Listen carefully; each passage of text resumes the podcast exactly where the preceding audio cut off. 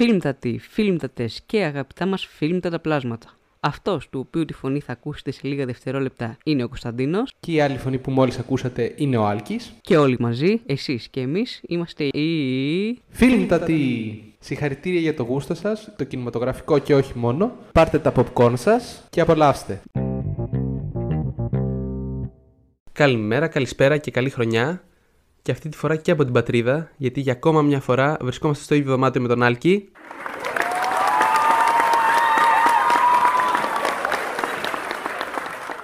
Είμαστε πάρα πολύ ενθουσιασμένοι που κάνουμε για ακόμα μια φορά την αγαπημένη μας διαδικασία ηχογράφησης από αυτό το άντρο της ε, αντιχριστουγεννιάτικης παρουσίας που λέγεται Σπίτι Κωνσταντίνου Μαχιά και επιστρέφουμε για ακόμα ένα πάρα πολύ special επεισόδιο στο οποίο θα αναλύσουμε ένα άκρος επίκαιρο θέμα. Μπήκαμε επιτέλους στο 2023 να μας πάνε όλα στραβά, να μας πάνε όλα καλά θέλω να πω. Πάμε να ασχοληθούμε με ένα θέμα που μας καίει πάρα πολύ για το 2023 το οποίο είναι... Οι ταινίες του 2022 και ποιες ήταν οι καλύτερες από αυτές. Αυτό που σκεφτήκαμε να κάνουμε για αυτό το επεισόδιο είναι να διαλέξουμε τις top 5 ταινίες του 2022, ο καθένας ξεχωριστά, και να μιλήσουμε μόνο για τις top 2 ταινίες που είδαμε αυτή τη χρονιά. Λογικά δεν ξέρουμε αν θα είναι διαφορετικές ακόμα ή αν θα έχουμε διαλέξει δύο ίδιες ταινίες, ελπίζω όχι. Όπως έχετε συνειδητοποιήσει μέχρι τώρα είναι πάρα πολλές πιθανότητες να έχουμε συμπέσει και να έχουμε ίδιο κινηματογραφικό γούστο για τα καλύτερα της χρονιάς που μας πέρασε. Α, δεν είμαι πολύ σίγουρος. Ειδικά για τις top 2 ταινίες. Το πρόβλημα με αυτό το concept ήταν ότι εγώ τουλάχιστον δεν είχα δει τόσες ταινίες όσες νόμιζα το 2022. Γιατί δεν είχα πάρα πολύ χρόνο. Οπότε, οπότε το βάρος είναι πάνω σου, Άλκη, να κουβαλήσεις αυτό το επεισόδιο όπως κουβαλάς αυτό το podcast τους τελευταίους τρεις μήνες. Θα κάνω εγώ το edit για αυτό το επεισόδιο. Οπότε, ό,τι κακό συμβαίνει δεν φταίει ο Άλκης γι' αυτό, φταίω εγώ, εντάξει. Λοιπόν, νομίζω ότι πρέπει να αρχίσω εγώ με το top 5 μου. Θα πούμε τις πρώτες τρεις ταινίες, από 5 μέχρι 3 δηλαδή. Ε, και μετά θα πάμε μία-μία ποιες ήταν οι top 2 ταινίες μας αυτή τη χρονιά. Μέχρι μερικά λεπτά πριν που μπήκα στο σπίτι του, ακόμα σκεφτόταν ποιες ήταν οι καλύτερες ταινίες για το 2022. Ακόμα σκεφτόταν αν έχει δει 5 ταινίες το 2022 που να είναι αυτής της χρονιάς. Τώρα ευτυχώς τα βάλαμε κάτω και τα κανονίσαμε και βρήκε ότι έχει δει ακριβώς 5 ταινίες, οπότε είναι οι 5 αγαπημένες του. Ήμουν αρκετά σίγουρος ότι θα καταφέρω να δω τον Glass Onion πριν γυρίσουμε, αλλά δεν τα κατάφερα. Αλλά ήμουν τόσο σίγουρος ότι θα μπει στο top 2, ξέρω εγώ, που χρειάστηκε να διαλέξω επιγόντως μία ταινία για να βάλω στο top 2 και να, για να συμπληρώσω τις ε, top 5. Όμως, στο θέμα μας. Στο νούμερο 5, εγώ βάζω το Bullet Train, μια εξαιρετικά ευχάριστη εμπειρία θερινού κινηματογράφου για μένα και νομίζω ότι ήταν ε, ιδανική ταινία για να περάσεις καλά με παρέα ή και μόνος σου.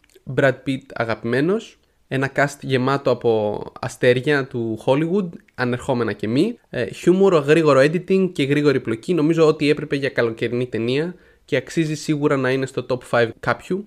Οπότε θα το βάλω εγώ. Όντως, όντως, το Bullet Train δεν συζητήθηκε και όσο θα το άξιζε. Το καλοκαίρι, εγώ παίζει να μην είδα καλύτερη ταινία στα θερινά. Νομίζω ότι ήταν η ταινία Guy Ritchie, την οποία δεν έχει γυρίσει ο Guy Ritchie για τη φετινή χρονιά. Ωραία. Στο νούμερο 4, αν και είναι λίγο χαμηλά, θα βάλω το The Batman. Η πρώτη, η πρώτη μας podcastική εμπειρία και σας παραπέμπουμε σε εκείνο το επεισόδιο παρόλο που δεν είναι το καλύτερό μας και έχουμε βελτιωθεί πορεία από τότε. Αλλά όλες οι απόψεις μας μπορείτε να τις βρείτε εκεί και νομίζω ότι η αντάξια βρίσκεται σε αυτό το top 5 γιατί είναι ένα, ένα εξαιρετικό take για τον Batman. Πιο νουάρα, πιο σκοτεινό, πιο μυστηριώδες αλλά ταυτόχρονα καλογραμμένο. The hell are you supposed to be?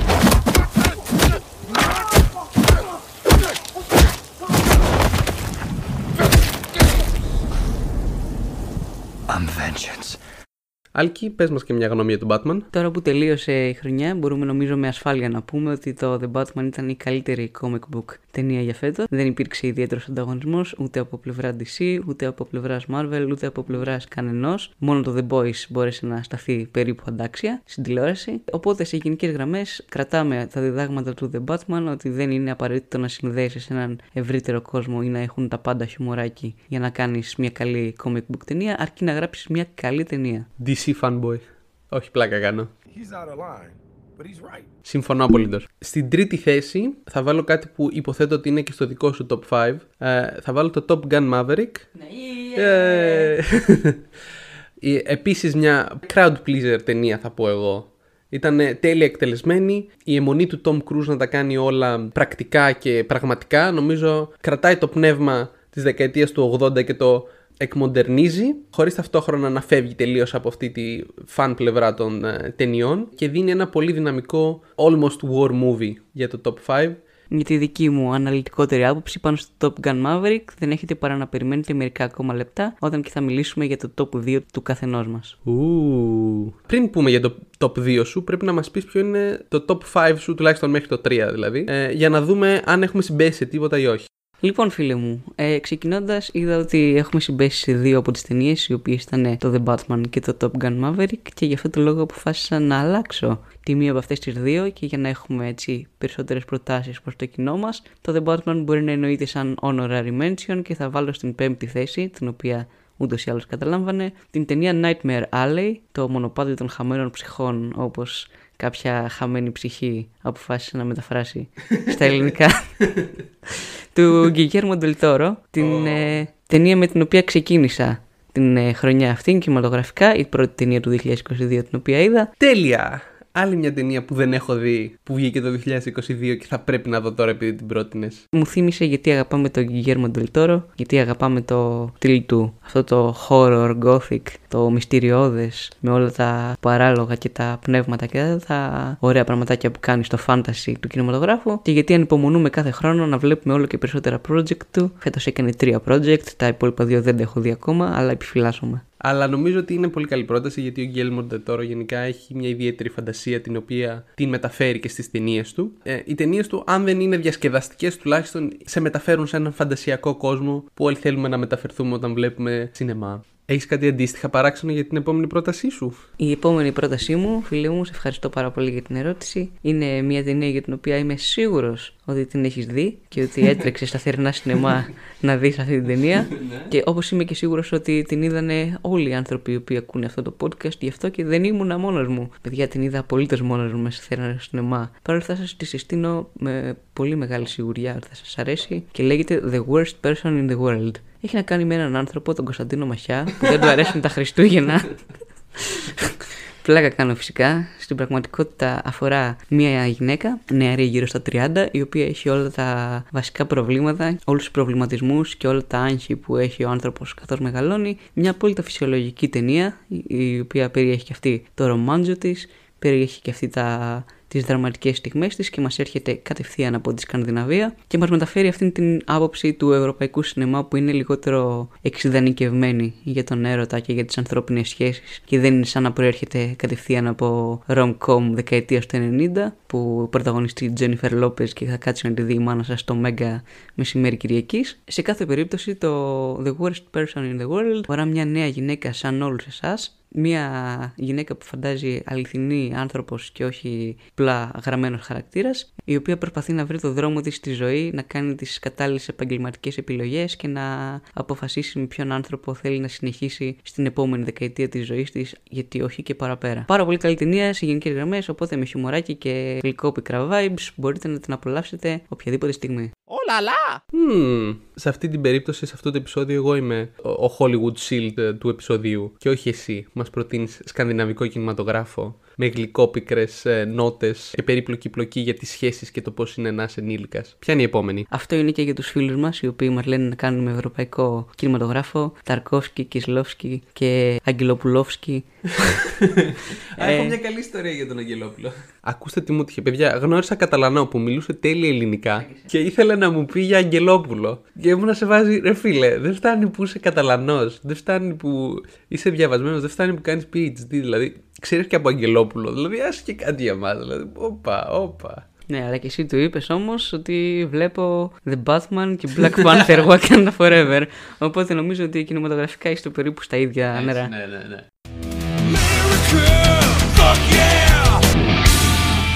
Η ταινία η οποία συμπληρώνει το bottom 3 του top 5 μου, αλλά παρόλα αυτά παραμένει μία από τις εξαιρετικές ταινίες της χρονιάς που μας πέρασε, ήταν η ταινία Elvis, το blockbuster που μας βγήκε αυτό το καλοκαίρι για τη ζωή του Bob Dylan, όχι.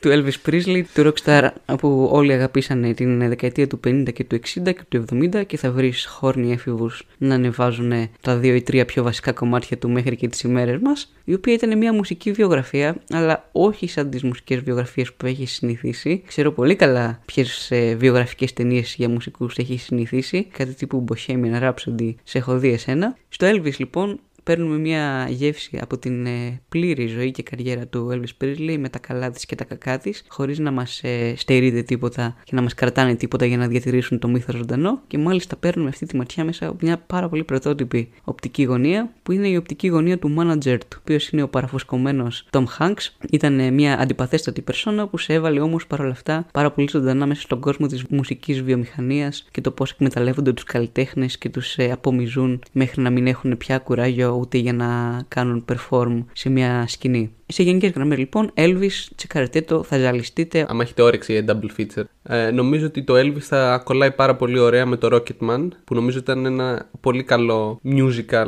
και biopic γενικά για τον Elton John. Ε, και δεν ήταν αυτό το μουντό και μονότονο ε, του Bohemian Rhapsody, που ήταν πολύ κατασκευασμένο και έβλεπες πώς είναι το σενάριο φτιαγμένο. Και πάμε τώρα στα top 2 μας. Εγώ προσωπικά για το νούμερο 2 της χρονιάς διάλεξα μια πιο ανορθόδοξη ταινία. Ε, θα πείτε τι πιο σύνηθες να συμβεί. Ε, διάλεξα μια ταινία της Pixar και της Disney που ήταν το Turning Red που πήγε κατευθείαν σε streaming οπότε ναι δεν ξεκινάω πολύ δυνατά αλλά θέλω να πω ότι ήταν τα καλύτερα coming of age stories που έχει κάνει ποτέ η Disney ε, γενικά και αφορά ένα κοριτσάκι το οποίο είναι γύρω στα 12 με 13 και είναι η περίοδος που αρχίζει να μπαίνει στην εφηβεία και πώς θα προσεγγίσει η ταινία α, αυτή την πολύ ευαίσθητη ηλικία μα φυσικά με το να ανακαλύψει το κοριτσάκι ότι γίνεται ένα red panda άμα δεν ξέρετε υπάρχουν και κόκκινα πάντα. Και είναι και πολύ πιο γλυκά από τα κανονικά πάντα. Να υποψιαστώ ότι τα πάντα παίζουν κάποιον σπουδαίο ρόλο στην επιλογή των κορυφαίων ταινιών σου; Mm, mm, foreshadowing, foreshadowing. Α συνεχίσουμε τώρα να λέμε για το Turning Red. Ήταν από τα καλύτερα coming of age stories που έχω δει ποτέ και ο μόνος λόγος που ίσως κάποιος δεν το θεωρεί ότι αξίζει για top 5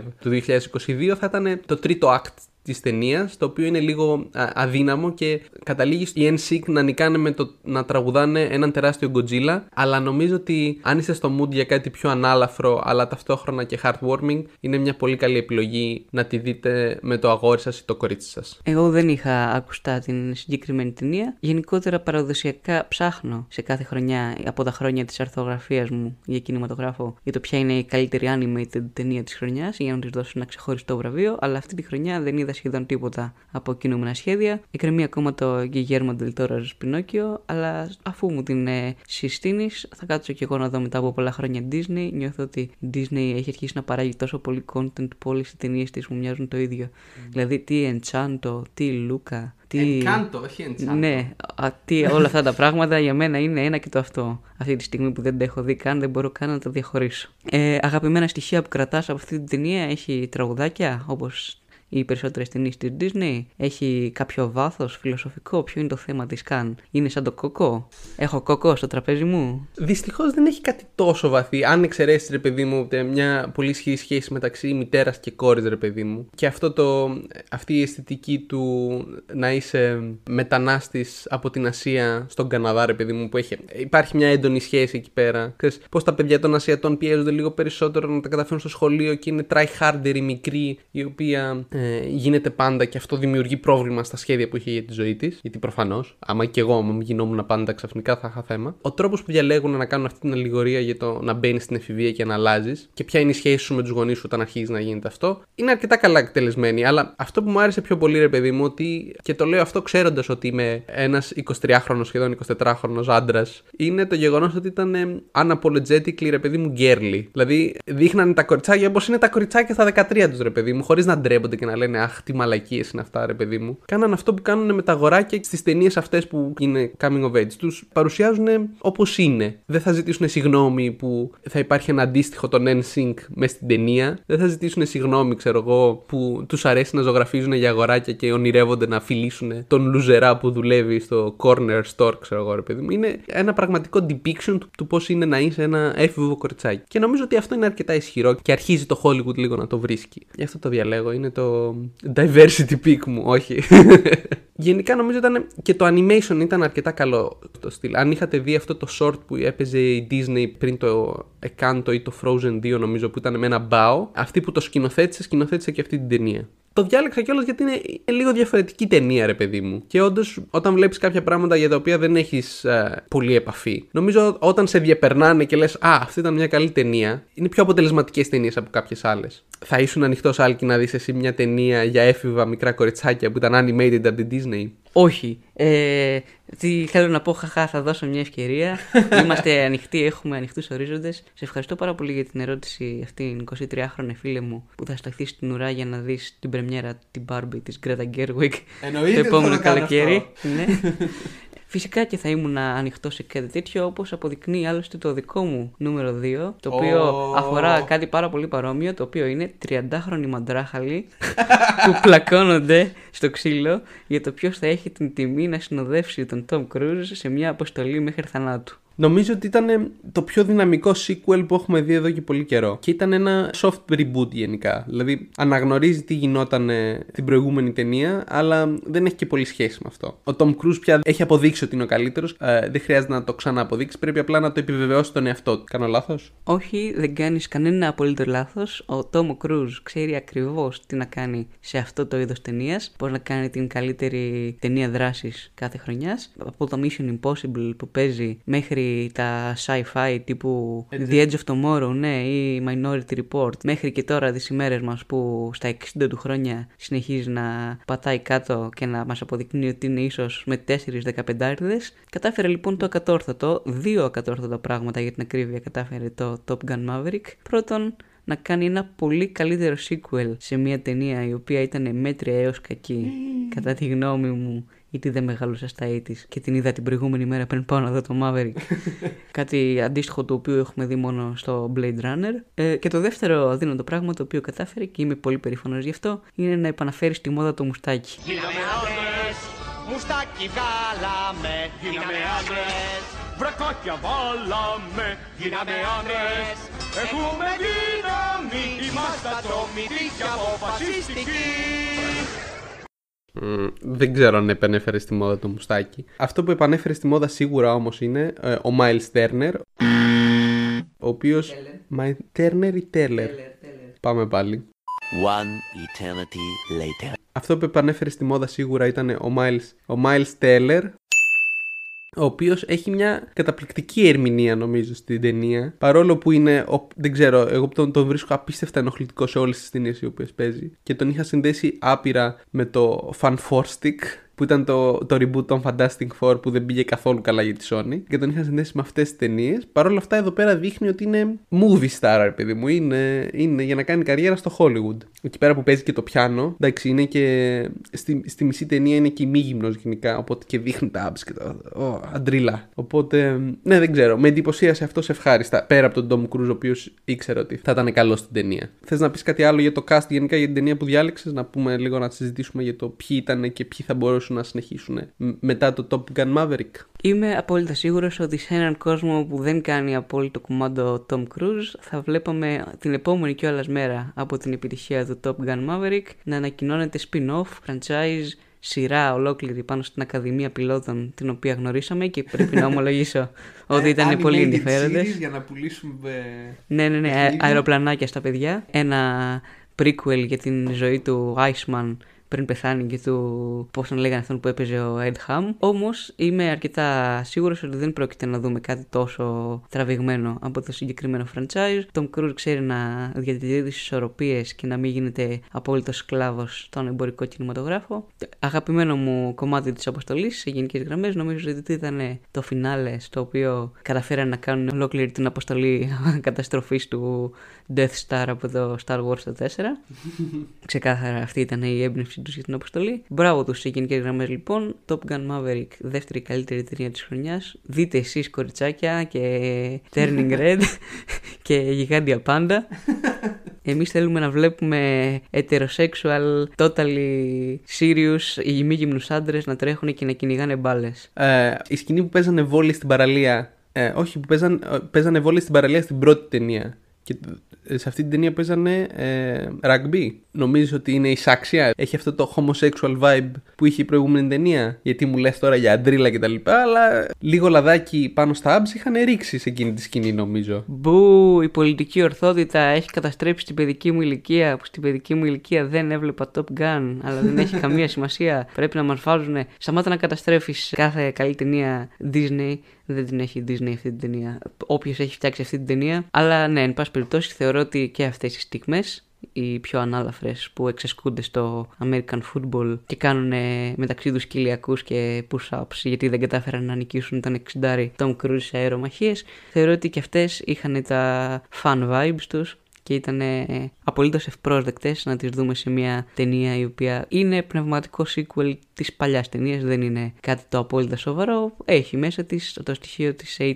νοσταλγίας και της ε, αθωότητας που διείπε εκείνες τις παλιές περιπέτειες τύπου Karate Kid, Top Gun που έλειωναν οι πατεράδες μας στα σινεμά. Ναι, να κάνουμε επίσης και ένα shout out για την ε, Jennifer Connelly δεν έχω πει κανένα όνομα ηθοποιού σωστά σήμερα. Η οποία είναι το love interest αυτή την ταινία. Σαν παρουσία γενικά και σαν ηθοποιός είναι αρκετά υποτιμημένη. Την είχα δει και στο Snowpiercer του Netflix, ε, όπου παίζει την οργανώτρια τέλος πάντων του, του τρένου και έχει καταπληκτικές ηρεμηνίες σε μία μέτρε προς καλή σειρά, αλλά νομίζω ότι αυτή ξεχωρίζει πάρα πολύ σε αυτή τη σειρά. Δηλαδή ξέρει ακριβώς πώς να, πώς να παίξει το ρόλο, πόσο σοβαρά και πόσο μη σοβαρά πρέπει να τον πάρει και νομίζω ότι αυτό φαίνεται και σε αυτή την ερμηνεία της. Δηλαδή είναι ακριβώς στο μήκος κύματος που χρειάζεται η ταινία από αυτήν. Παρόλο που έχει ένα σχετικά μικρό ρόλο με τους άλλους. Δηλαδή εμένα μ' άρεσε. Και μπράβο στον Τόμ Κρούζ που δεν είναι Χριστόφορος Παπακαλιάτης και δεν έβαλε για συμπροταγωνίστριά του την αντίστοιχη Μάργκο Τρόμπι, γιατί αναγνώρισε ότι η Τζένιφερ Κόνελι, μια ηθοποιός πιο κοντά στην ηλικία του, εντάξει δεν είναι και συνομιλική. Είναι τόσο κοντά. Ναι, πόσο είναι, 42, 45.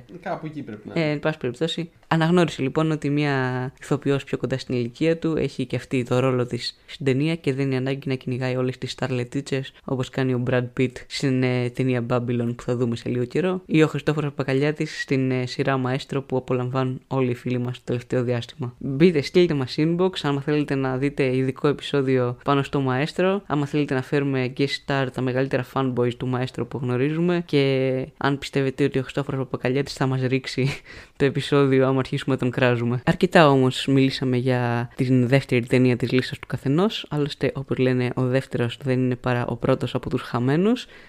Και πάμε λοιπόν να ακούσουμε ποια είναι η ταινία την οποία ανακηρύσσει κορυφαία της χρονιάς. Φίλε μου, με όλη τη βαρύτητα που φέρει αυτή η έκφραση και με όλη τη σοβαρότητα που σε διέπει ως podcaster, θεατή ταινιών, influencer θα λέγαμε σε αυτόν τον κόσμο. Ουφ, ουφ, νιώθω, νιώθω την πίεση. Λοιπόν, η ταινία που διάλεξα για να είναι η καλύτερη του 2022 είναι. Ποια; Είναι το Everything Everywhere All at Once. Ή όπως ο Έλληνας μεταφραστής αποφάσισε να την πει, τα πάντα όλα. Λες και είμαστε στη λαϊκή, ρε φίλε. Τα πάντα όλα εδώ πέρα, ελάτε να πάρετε στην ταινία σας. Τι έχεις να πεις για αυτή μου την επιλογή; Ε, με είχες προειδεάσει ότι η ταινία που θα έβαζες κορυφαία της χρονιάς είχε να κάνει με κάποιο πάντα. Δεν ήξερα αν έχει βγάλει η DreamWorks κάποιο sequel του Kung Fu Panda το οποίο θα άκουγα με μεγάλη ευχαρίστηση να βάζεις στο νούμερο ένα σου. Όμως ε, είμαι πολύ περίεργος να δω για ποιον ακριβώς λόγο προτείνεις το Everything Everywhere All at Once, γιατί και εγώ δεν το έχω δει μέχρι αυτή τη στιγμή. Δεν συνέρευσα στα δύο σινεμά που πεζόταν στην Αθήνα το Μάιο που βγήκε. Οπότε έχω μεγάλη περιέργεια να δω εάν αξίζει να τη δω ακόμα και ετεροχρονισμένα. Ο λόγος που τη διάλεξα πέρα από την εξαιρετική πλοκή και τις εξαιρετικές ερμηνείες που έχει αυτή η ταινία, που νομίζω ότι θα πούμε λίγο πιο μετά για αυτές, είναι ότι αυτή η ταινία απέδειξε κάτι που νομίζω ότι χρειάζεται να το καταλάβουν πάρα πολύ στο Hollywood. Ότι δεν χρειάζεται να ξοδέψεις πάρα πολλά λεφτά για να κάνεις μια πολύ καλή ταινία και μια ταινία που όχι μόνο είναι καλή από άποψη πλοκής ή ερμηνεών, αλλά και από άποψη οπτική και αισθητική. Ήταν μια καταπληκτική ταινία από όλα τα επίπεδα. Παίζει να έχει μικρότερο budget από ό,τι είχε, ξέρω εγώ, τα πέντε πρώτα λεπτά του Bullet Train, ξέρω εγώ, ή κάτι τέτοιο. Και κάνανε μια καταπληκτική ταινία με ένα πολύ μικρό budget, απλά χρησιμοποιώντας τις ικανότητες, ξέρω εγώ, των κινηματογραφιστών και των σεναριογράφων και των uh, director of, of photography και δεν ξέρω, δηλαδή, το ταλέντο των ανθρώπων αυτών που φτιάξαν αυτή την ταινία φαίνεται σε κάθε λεπτό της ταινία. Και αυτό είναι πολύ ευχαριστώ για κάποιον που οι μόνες ταινίες που είδε αυτό το χρόνο ήταν καρα Hollywood μεγάλες παραγωγές. Και νομίζω ότι ήταν κάτι φρέσκο. Και γι' αυτό το διάλεξα. Ωραία, αλλά δεν έχουμε καταλάβει ακόμα τι αφορά αυτό το Everything Everywhere All at Once για το οποίο τόσο πολλοί κόσμος μιλάει και σε κάποια ιντερνετικά group βγήκε με μεγάλη άνεση καλύτερη ταινία της χρονιάς. Τι είναι, είναι ένα multiverse of madness για haters της Marvel; Είναι η καλύτερη ταινία σχετικά με παράλληλα σύμπαντα που έχεις δει; Για εξήγησέ μας παρακαλούμε ποια είναι η πλοκή αυτής της ταινίας, έτσι χωρίς ιδιαίτερα spoilers και γιατί να τρέξει ο κόσμος να τη δει ακόμα και αυτές τις μέρες. Χωρίς spoilers, ε. Μμ, μμ, μμ. Λοιπόν, η πλοκή αυτής της ταινίας είναι ότι μία μετανάστρια από την Κίνα που ήρθε στην Αμερική μαζί με τον άντρα της και αγοράσανε ένα από αυτά τα laundry shops που παίζουν πάρα πολύ στην Αμερική και είναι σε, σε διάφορες ταινίες, η οποία λέγεται Evelyn.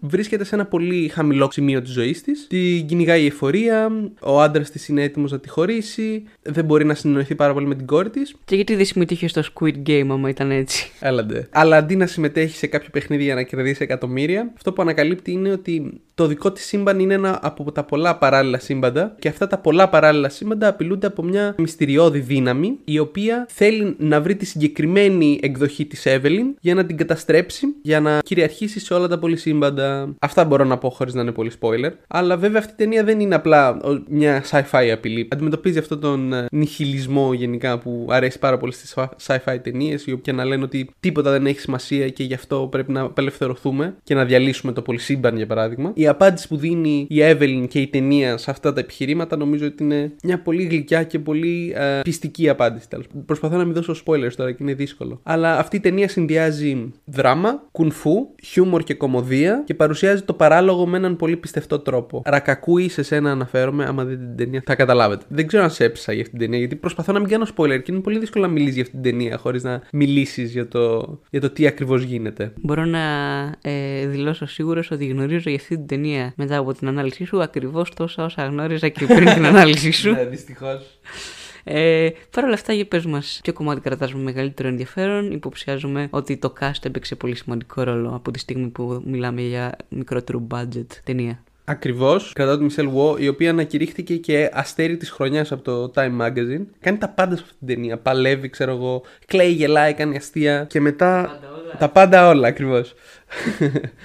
Ε, και μετά θα διαλέξω αυτή που παίζει την κόρη της, η οποία είναι. Τέλος πάντων, ε, η Στέφανη Σου, η οποία είναι. Νομίζω είναι από τις πρώτες της ταινίες αυτό, αλλά είναι καταπληκτική. Δεν μπορώ να πω γιατί, αλλά είναι καταπληκτική. Και φυσικά η Jamie Lee Curtis, δηλαδή που παίζει την κακιά εφοριακό, είναι τέλεια ερμηνεία. Δεν καταλαβαίνω, είναι ουσιαστικά comic relief ο χαρακτήρας, αλλά είναι η, η Jamie Lee Curtis, δηλαδή τα δίνει όλα. Τα πάντα όλα σε αυτή την ταινία. Το cast είναι καταπληκτικό γενικά και νομίζω ότι μόνο και μόνο για τις ερμηνείες πρέπει να το δει κανείς, αλλά θα το ευχαριστηθεί για μια ε, προσγειωμένη και καλά δομημένη sci-fi περιπέτεια Χωρίς να το λέω αυτό ότι είναι, είναι genre movie. Είναι μια καλή ταινία, πρέπει να τη δείτε, είναι τα πάντα όλα. Μου άλλαξε ήδη τη ζωή, χωρίς να την έχω καν δει αυτή την ταινία. Είμαι απόλυτα έτοιμος. Έχω δει μόνο κάτι quotes που παίζουν πάρα πολύ εκεί έξω. Σε κάποια άλλη ζωή θα καθόμουν να κάνω τους φόρους μου μαζί σου. Το οποίο είναι πάρα πολύ γλυκό για quote μιας αντισυμβατικής συστηματικής ταινίας, όπως φαντάζομαι ότι θέλει να λέγεται ότι είναι. Σα ευχαριστούμε πάρα πολύ για την πρωτότυπη αυτή πρόταση. Ευχόμαστε με τη νέα χρονιά να ακούσουμε ακόμα περισσότερα για όλους τους Κινέζους, Ιάπωνες, Βορειοκορεάτες, Νοτιοκορεάτες, Ταϊλανδούς και οτιδήποτε άλλο εντοπίσεις να υπάρχει στο Hollywood. Ε, Chinese Supremacy είναι τα pick μου για αυτή τη χρονιά. Thank you CCP for the money.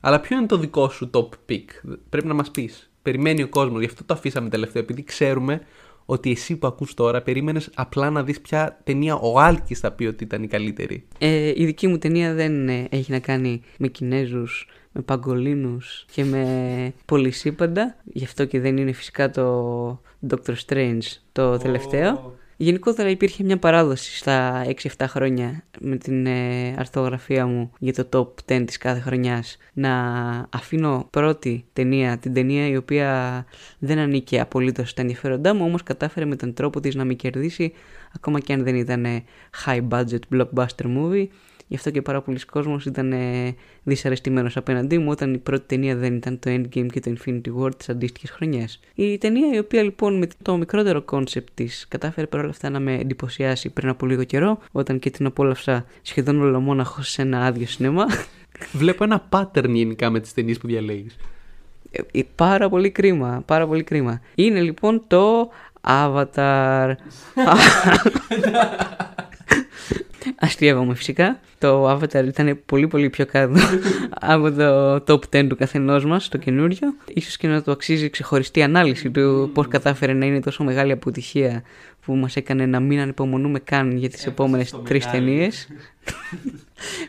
Ισχύει. Όμως η ταινία την οποία έχω επιλέξει ως καλύτερη της χρονιάς ανήκει και αυτή σε ένα από τα μεγάλα ονόματα της κινηματογραφικής βιομηχανίας, τόσο ηλικιακά όσο κυρίως σε αξία και αυτό είναι ο Steven Spielberg. Ποια ταινία του Steven Spielberg βγήκε φέτος; Γιατί εγώ δεν θυμάμαι καμία. Έτσι είναι φίλε μου. Μία χρονιά δεν έβγαλε ο Spielberg ταινία για τα 80's, τους εξωγήινους και τις ε, περιπέτειες ψηφιακούς κόσμους, ναι, και κατευθείαν να μην μάθεις ότι κυκλοφόρησε ταινία για αυτόν. Λοιπόν, σε πληροφορώ ότι ο Steven Spielberg, πιο όριμος από ποτέ, μας παρέδωσε, εν πάση περιπτώσει, πριν από ελάχιστο καιρό, μια ταινία η οποία αφορούσε την οικογένειά του. OK. Okay. Και γιατί μας ενδιαφέρει αυτό; Έχετε όλοι νομίζω αυτόν τον φίλο, ο οποίος ε, κάποτε βγαίνατε και περνάγατε καλά και ε, μιλάγατε για εξωγήνους και βλέπατε Lord of the Rings και όλα τα pop culture πράγματα και συζητάγατε για περιπέτειες και τώρα κάθε φορά που βρίσκεστε ξεκινάει το οικογενειακό δράμα και σου λέει τι έκανε το ξαδερφάκι του το καλοκαίρι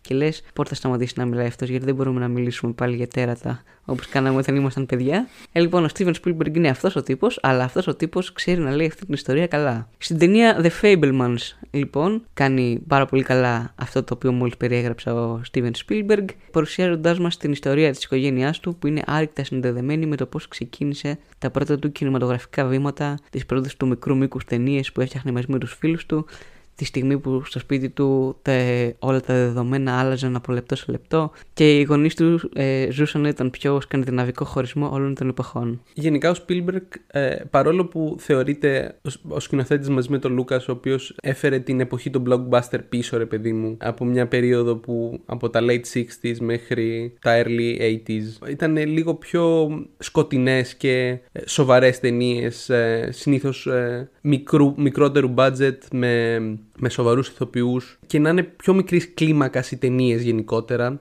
υποτίθεται ότι ο Spielberg και ο Λούκα το έφεραν σε ένα τέλος αυτός, το οποίο δεν συμφωνώ απολύτως. Δηλαδή, όντως είχαν blockbuster ταινίες, αλλά αυτό δεν σημαίνει ότι ε, δεν ήταν character driven, ρε παιδί μου, ή ήταν αυτό το πράγμα που είδαμε μετά με τον James Cameron, ρε παιδί μου, που ήταν όλο για την εμπειρία του υπεράνθρωπου ή κάτι που δεν μπορούσες να ζήσεις, ρε παιδί μου, που ήταν για, για το πράγμα και όχι για τους χαρακτήρες. Και νομίζω ότι θα ήταν πολύ ενδιαφέρον να δει κάποιος αυτή την ταινία από την άποψη ότι ο Spielberg άλλαξε τον κινηματογράφο και το να καταλάβεις τι άλλαξε το Spielberg και τι τον διαμόρφωσε, σε βοηθάει να καταλάβεις και πώ άλλαξε και ο κινηματογράφος γενικότερα. Ακριβώς. Μέσα από πολλές σκηνές αυτής της ταινίας μπορούν τα πιο έμπειρα μάτια να παρατηρήσουν τα πρώτα βήματα του νεαρού Spielberg, τα οποία αργότερα αξιοποίησε για τις high budget ταινίες του. Όμως νομίζω ότι το σημαντικότερο και αυτό στο οποίο θα εμείνω εγώ σε αυτό το σημείο είναι η ικανότητά του να μας κάνει να ενδιαφερθούμε για αυτή την οικογένεια, για τις μικρές στιγμές τους όπως τα ταξίδια τους στην εξοχή, οι, οι περίοδοι θερίνου που πέρναγαν ή η εντελώς μη ύποπτη παρουσία του Σεθ Ρόγγεν μέσα σε ένα σπίτι οικογένειας. Mm. Εν πάση περιπτώσει, σε γενικές γραμμές, όλοι οι ηθοποιοί οι οποίοι συμμετείχαν στο The Fablemans έκαναν εξαιρετικά τη δουλειά τους και νομίζω ότι έφτιαξαν την πιο heartwarming ταινία της χρονιάς, παρόλες τις δύσκολες στιγμές που περιγράφονται μέσα σε αυτήν, να σε κάνουν να νιώθεις ότι πραγματικά η δύναμη του κινηματογράφου είναι μεγάλη και μέσα από μια καλή ιστορία αλλάζουν οι ζωές τους και οι ζωές των ανθρώπων που του παρατηρούν και τα λοιπά και τα λοιπά και τα λοιπά. Δεν πάω να διαβάσω άλλο ότι συγκινήθηκα. Ο Spielberg φτιάχνει μια ταινία για τον εαυτό του ουσιαστικά και για την οικογένειά του. Οπότε δεν μπορείς να περιμένεις ότι θα είναι 100% αντικειμενικός και δεν νομίζω ότι πήγε κανείς μέσα στην ταινία περιμένοντας να δει αντικειμενικότητα και πώς διαμορφώθηκε όντως. Αλλά αυτή η υποκειμενικότητα που δίνει ο Spielberg στην ταινία του νομίζω ότι είναι και το νόημα της ταινίας. Παρ' όλα αυτά, από αυτά που μου περιγράφεις εσύ τώρα, εγώ σκέφτομαι μήπως ήταν πιο πολύ μια ταινία τελικά για την αγάπη του κινηματογράφου και πώς αλλάζει τον κόσμο. Δηλαδή, γι' αυτό σε ρωτάω, ήταν προπαγάνδα τους για το Spielberg ως άνθρωπο ή ήταν προπαγάνδα για τον κινηματογράφο όπως τον βλέπει ο Spielberg; Πρέπει να ομολογήσω ότι ήταν μια ταινία για το πώς είναι να είσαι φέρελπη καλλιτέχνης, τις δυσκολίες και τις συγκινήσεις που σου επιφυλάσσει η διαδρομή μέχρι να τα καταφέρεις και να γίνεις το μεγάλο όνομα το οποίο έγινε αργότερα ο Spielberg. Ήταν βασικά ένα love letter στο κινηματογράφο από τα παιδικά χρόνια του Steven Spielberg όταν μεγάλων τη δεκαετία του 50 και του 60 οπότε από μία έννοια ήταν ε, η ταινία τύπου Once Upon a Time in Hollywood του Spielberg διότι δεν είχε όλα τα χαρακτηριστικά τα οποία είχε συνηθίσει ο κόσμος να βλέπει από αυτόν αλλά μας έδωσε την ε, ρομαντική οπτική του για μία άλλη εποχή και για μία άλλη στιγμή πιο προσωπική δική του την οποία ε, είναι φανερό ότι νοσταλγεί και θα ένιωθε ότι η καριέρα του δεν είναι πλήρη μέχρι να καταφέρει να την βγάλει και να τη δείξει στον κόσμο. Αλλά και την ταινία. Μάλιστα. Εγώ θα πω ότι είναι πολύ περίεργο ε, top one pick για σένα αυτή η ταινία. Είναι μικρή, είναι, ε, είναι πολύ ανθρώπινη θα πω εγώ. Αλλά παρόλα αυτά είναι και πολύ ταινία που θα, θα άρεσε στον Άλκη. Γιατί είναι για την αγάπη για τον κινηματογράφο που νομίζω ότι όντως έχεις μια πολύ βαθιά αγάπη για τον κινηματογράφο. Οπότε θα σε άγγιζε. Σε κάνει άνθρωπο αυτή η επιλογή σου, Άλκη. Είμαι πολύ χαρούμενος για σένα. Πάμε τώρα να δούμε ένα κόκκινο πάντα να γίνεται τεράστιο και να πολεμάει του Sync. Θες να πεις κάτι κλείνοντας για αυτή την ταινία, κάποιον ηθοποιό ο οποίος ξεχώρισε σε αυτή την ταινία, πέρα από τη σκηνοθεσία του Spielberg που σίγουρα ήταν ιδιαίτερη. Οι γονείς του Spielberg είναι, θεωρώ, το πιο ενδιαφέρον κομμάτι αυτής της ταινίας. Η Μισελ Williams, μια ηθοποιός την οποία δεν γνώριζα επουδενή, είναι συγκινητικότατη στην ε, ερμηνεία της ως ε, η πιο ανθρώπινη μητέρα που έχετε δει με τις ατέλειές της, τα λάθη της, τις πιο ελκυστικές στιγμές της, αλλά νομίζω και ο καλύτερος ρόλος που είδαμε σε αυτή την ταινία είναι ο Πολ Ντέινο. Για πρώτη φορά σε μια ταινία ο Πολ Ντέινο που δεν θέλεις να τον δεις και δεν, δεν τρώει της χρονιάς του. Από όταν ε, εκάστοτε Hugh Jackman ή Robert Pattinson. Αλλά είναι ένας απόλυτα ανθρώπινος πατέρας που προσπαθεί να κρατήσει ενωμένη την οικογένειά του, να κάνει τις καλύτερες επαγγελματικές επιλογές και να αποτελέσει ένα υγιές πρότυπο για τα παιδιά του. Και τα παιδιά επίσης είναι πάρα πολύ καλή, δηλαδή δεν είναι κλασικά παιδιά που θέλεις να δείρεις επειδή κάνουν εκνευριστικό ρόλο κακογραμμένο για το πώς έχουν οι boomers στο μυαλό τους ότι είναι τα παιδιά, είναι πολύ συμπαθή παιδιά και όλες αυτές οι μικρές παιδικές στιγμές που βλέπεις κατά καιρούς σε κάτι sex education, σε κάτι Wednesday, με τα prom, με την high school ζωή και τα τέτοια, όλα αναδεικνύονται μέσα από πολλούς μικρούς ευχάριστους ρόλους που τα πιο έμπειρα μάτια μπορούν να τοποθετήσουν και σε αργότερες ταινίες του Spielberg. Γι' αυτό λοιπόν κλείνω εδώ πέρα λέγοντας ότι το The Fablemans είναι για μένα η καλύτερη ταινία της χρονιάς. Ωραία, νομίζω για να κλείσουμε πάντως, για να μην μας φωνάζετε εσείς στα comments, θα πρέπει να προτείνουμε και μία σειρά να δουν από το 2022. Εγώ υποψιάζομαι τι θα διαλέξεις, επειδή έπιασες και δουλειά τώρα, αλλά θέλω να δω τι θα προτείνεις. Ποια σειρά από αυτές του 2022 θα πρότεινες, που βγήκε η καινούρια σεζόν ή που, που ξεκίνησε τότε τέλος πάντων. Λοιπόν, ε, προς έκπληξη απολύτως κανενός, νομίζω ότι θα πρέπει να προτείνω μία σειρά η οποία αφορά τον ε, καλύτερο δικηγόρο που μας παρουσιάστηκε τα τελευταία χρόνια στην τηλεόραση και φυσικά αυτή είναι η Sea Hulk.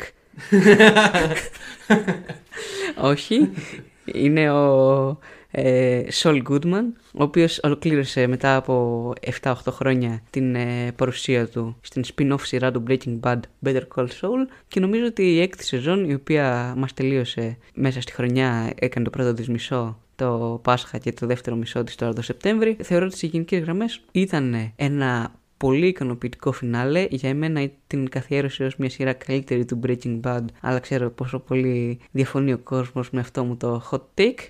Ίσως και γι' αυτό το παίρνω αυτό το hot take.